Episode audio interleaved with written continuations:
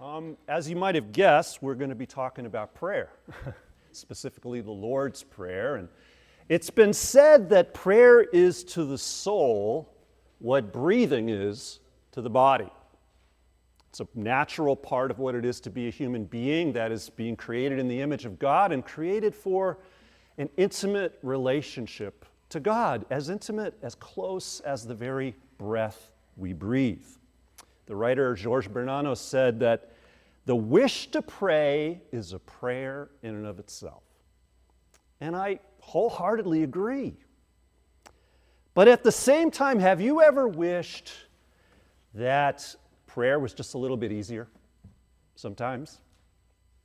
You know, have you ever wondered if you're doing it right? Or if you're getting through to God, or gosh, if God is even getting through to you? Well, if you're anything like me, the answer to all those questions is probably yes.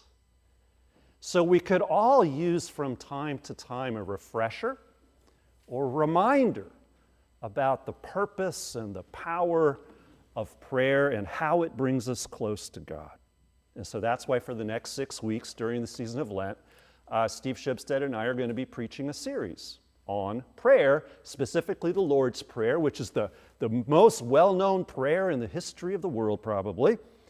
And we'll see how it models for us how to be as people and how to be in relationship with God. Now, one of the first things to realize about the Lord's Prayer is that there are two versions of it in the New Testament. So let's look at the first one, which comes to us from the Gospel of Luke, from the 11th chapter. Listen now for God's word to you today. Jesus was praying in a certain place, and after he had finished, one of his disciples said to him, Lord, teach us to pray, as John taught his disciples. So Jesus said to them, When you pray, say, Father, May your name be revered as holy. May your kingdom come. Give us each day our daily bread and forgive us our sins, for we ourselves forgive everyone indebted to us. And do not bring us to the time of trial. Let's pray.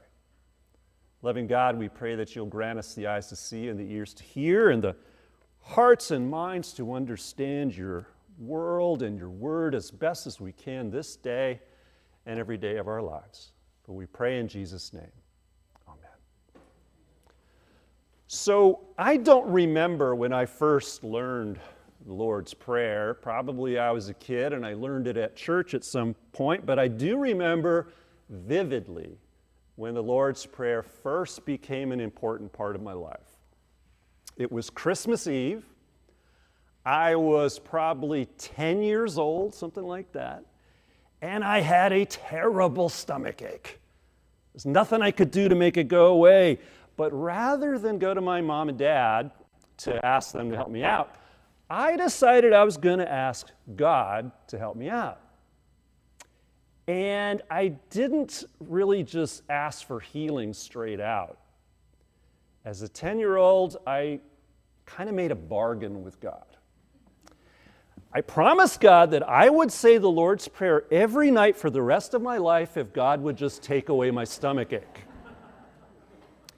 And I got to say, that seemed like a really fair deal to me. And apparently, it seemed like a really good deal to God, too, because my stomach ache immediately went away and it didn't come back. So, I, you know, try to keep my part of the bargain. I went on and I said the Lord's Prayer every night for the next about 30 years. Through thick and thin, in good times and in bad. But then one night, I stopped. Words didn't come. I don't know why. I guess, I guess probably the prayer started feeling more like an empty ritual, you know, and like I was just going through the motions. And that sort of thing can happen to anybody. It does happen. You see, like everything else, if a spiritual practice becomes routine and feels like it's just nothing important, it can lose its purpose and its meaning in your life. That is, you can know the right words to the Lord's Prayer or whatever by heart, but you really don't know it anymore in your heart or why you're saying it in the first place, which puts you in pretty good company. Because as we hear in Luke's gospel, that's how the disciples felt too. The old forms of prayer that they had learned and memorized and practiced as religious Jews, for whatever reason, weren't working anymore. And they noticed every day that Jesus himself would go off to be by himself and he would commune with, commune with God. He would pray to God and he would come back. He would be transformed. He would be inspired. He would be let loose and empowered to do all the work that was set out for him on that day.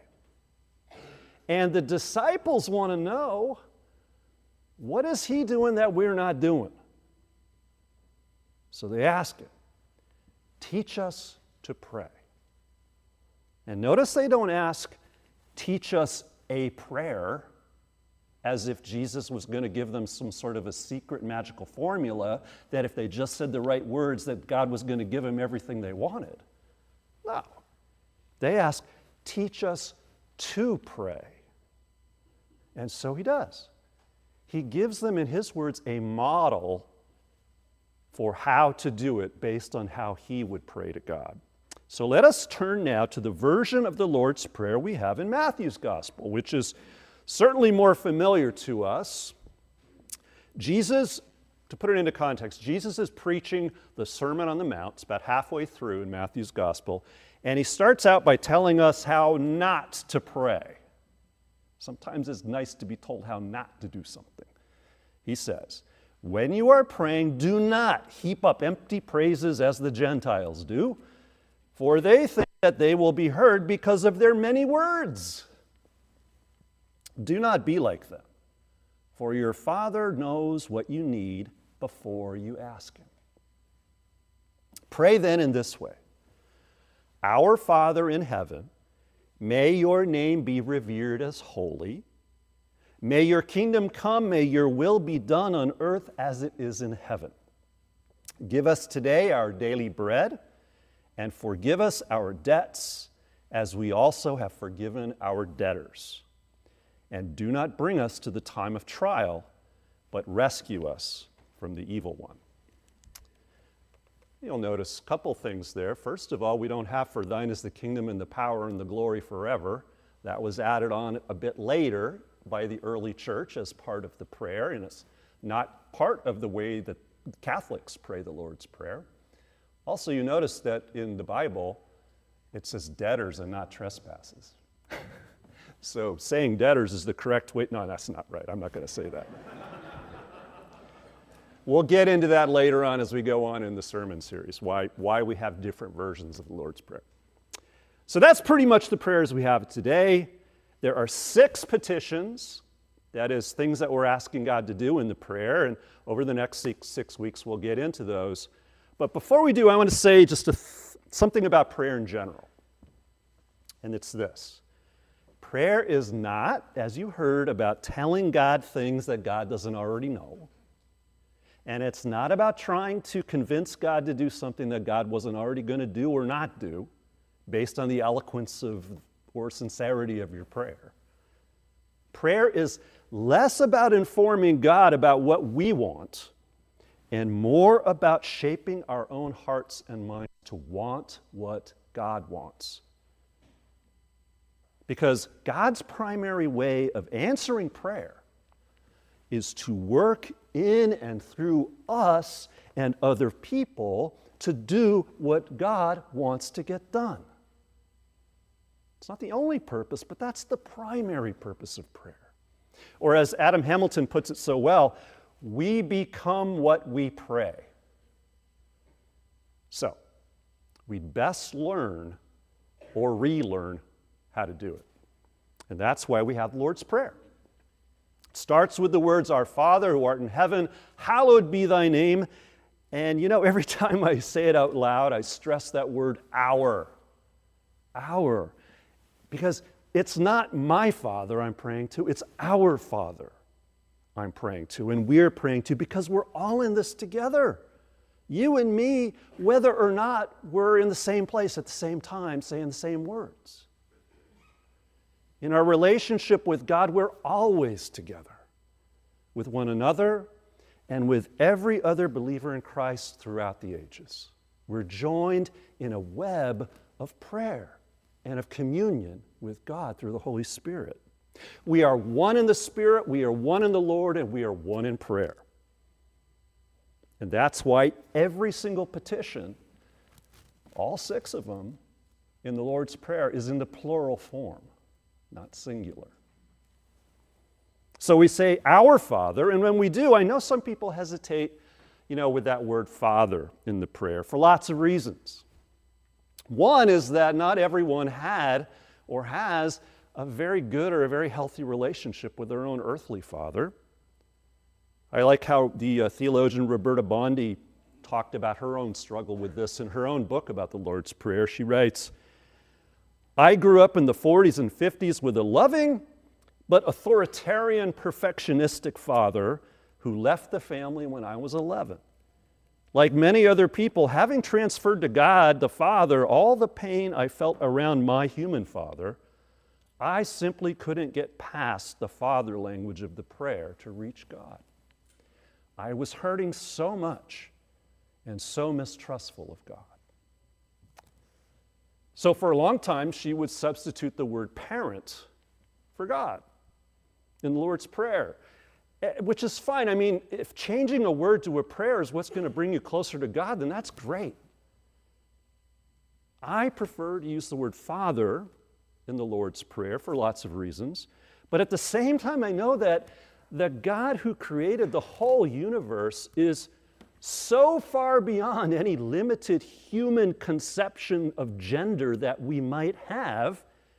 And it has, comes nowhere close to understanding the totality of who God is beyond gender and inclusive of all gender. What's more, Jesus doesn't teach us to address God as Father in order to stress that God is male. He's pointing to the intimate relationship, the nature of the divine human relationship. In fact, Jesus uses over and over again in the Gospels this Aramaic word for father, Abba. You may have heard that word before, Abba, which we can translate as daddy or papa. And he tells us that not a sparrow falls without your heavenly Papa knowing about it. In fact, your Abba is so close to you that he even knows the number of hairs in your head and even knows when you're losing hairs on your head, too, like me. And that's close. In fact, it's especially close when you compare how Jesus is talking about God the Father and using this language. It's especially close when you compare how he talks about God to how Greeks and Romans understood their gods as, as sometimes nasty, malevolent, unconcerned about human beings, or even the Jewish people of his time, a lot of whom just basically thought of God as somebody you got to please by doing all the rules and doing all the stuff right. Not everybody, but a lot of people, that was kind of the general understanding of God as distant, but not to Jesus.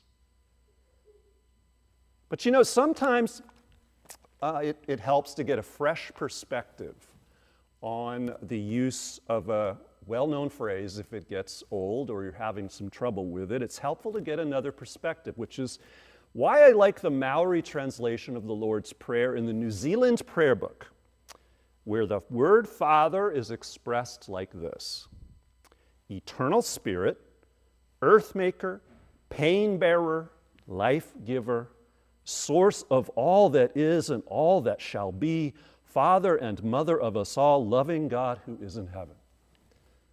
I think that gets pretty close to what Jesus is talking about. Although for me, it does lose that sense of um, the tradition that we have, which we maintain in our how we say the Lord's Prayer. Which brings us, of course, to the second part of the petition, which is the word heaven. What do we mean by heaven? Well, there's so much one could say. I think most of us were taught at some point in our life that heaven is some place up there or out there somewhere where dead souls go after they die. Um, but that's really not the biblical concept of heaven. That's something that was created over time, and as Christianity grew and was mixed with a lot of Greek and Roman understandings of philosophy and things like that. That's not the biblical concept. I won't get into it in much detail, but the ancient Hebrew world, worldview understood the earth as the center of the entire universe. The land, the earth, was surrounded by water, not just around it, but everywhere. Below the land, this is a flat earth, Below the land was the realm of the dead. You may have heard the word Sheol before. Sheol was the realm of the dead, and on top of Sheol was even more water, which in the Hebrew worldview was called the deep. The deep. And above the land was a great dome in the sky where the sun and the moon and the stars were located. And beyond that dome in the sky was even more water conceived of as the forces of chaos that God kept at bay from destroying creation. You might remember the Noah story about that. He controlled it also by letting just enough rain fall to nourish the land. So, in this sense, heaven described everything between the land and the dome above and the deep below. It was the unseen atmosphere the air we breathe, the place where the birds of the air can fly. It was distinct from the earth, which was the visible, physical, material world we live in. So when we say, Our Father who art, or is, in heaven, we are saying that God exists all around us and within us. That is, God's realm is everywhere. Not just out there, up there. Which brings us to another meaning of heaven in the Bible, which is as God's realm or kingdom. It's wherever everything exists as it was meant to be, as God wants it to be. That's why the phrases the kingdom of God and the kingdom of heaven are often used interchangeably in Scripture. Heaven is wherever God's will is done, where injustice, poverty, cruelty, violence, disease, disorder, and pain are all erased. And we'll get to this more next week when we talk about Thy kingdom come, Thy will be done on earth as it is in heaven. But for now, I want to move on to what we mean when we say, Hallowed, or some people say, Hallowed, hallowed be Thy name. What does that mean? Well, what often gets missed in English translations of the word hallowed is, is that hallowed is not an adjective about God's name. Now, like, hey, God, your name's hallowed. That's not, it might sound that way, but that's not how it really is in the original Greek. It's not an adjective, it's actually an imperative verb in Greek, the word hagio, a plea that we make to God to hallow God's own name. Hallow is not a word we use very much anymore, is it? You know, some of us might say from time to time that somebody is walking on hallowed ground or something. We, you know, use the word in Halloween, which simply means the evening before All Hallows Day. But what is a hallow? what is a hallow? It is someone or something holy or sanctified, like a saint or a sanctuary. It's being set apart for God's own purpose, a place or a person in which God is present and active and alive. And in the Lord's Prayer, then, we are asking God to make God's own name holy. Of course, God has many names in the Bible. We could go through them. There's El Shaddai or the Almighty, Elohim, Adonai in Hebrew. There's Yahweh, which is how God answers when Moses asks him on the mountain, What is your name? And God responds. But that word itself is so sacred, so holy, that uh, observant Jews will not even pronounce it or say it out loud. But what's in a name? Well, in a court of law, we might say, I'm trying to clear my name. Or when our reputation is questioned, we might say something like, All I have is my name. And that gets kind of close to the stress the Bible gives us on God's name. Part of it has to do with God's own reputation.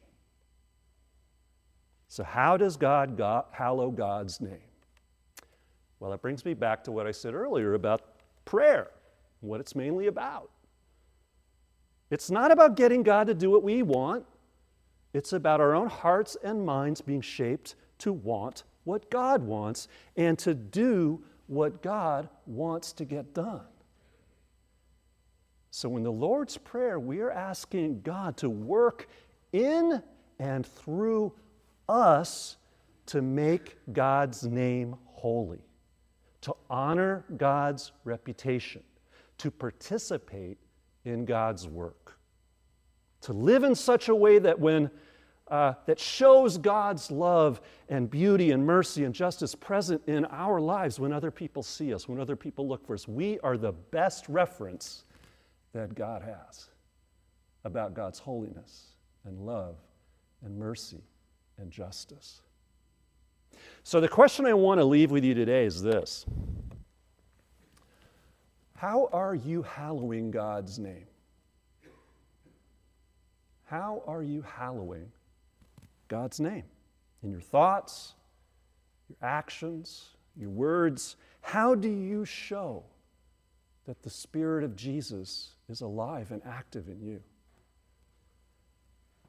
And how do we do it as a church? too, especially now in a culture, you know, where so many people don't have a very high opinion of the church or organized religion in general for lots of good reasons. What are we doing or not doing to either honor or to denigrate God's name, God's reputation? You know, a word you come across a lot in come across a lot in Scripture is uh, you find it especially in John's Gospel is the word glorify or glorified or glory. Means more or less the same thing as hallow, to, to make something holy, to, to be cognizant or aware of the presence of God, the glory of God, to praise God and to be open to God in your own life, to become a vessel for the outpouring of divine love and mercy. Glorify. Which reminds me of a song we used to sing when I was a kid in church youth group. And if you know it, I invite you to join in with me as well. And it goes like this In my life, Lord, be glorified, be glorified. In my life, Lord, be glorified today. The next verse is your church. So let's sing that together. In your church, Lord, be glorified, be glorified. In your church, Lord, be glorified today. Nice. You learned a new song today. Actually, an old song. But you know, that's what we're doing when we're saying the Lord's Prayer. We are asking God by saying, Our Father who art in heaven, hallowed be your name. We are saying in our own lives, make yourself present, make yourself visible, let us be active. Let us be part of your mission, of your ministry. Let us hallow. Let us give glory. Let us bring joy to God and to God's creation and all God's people, however we can, today and every day of our lives. In Jesus' name, amen.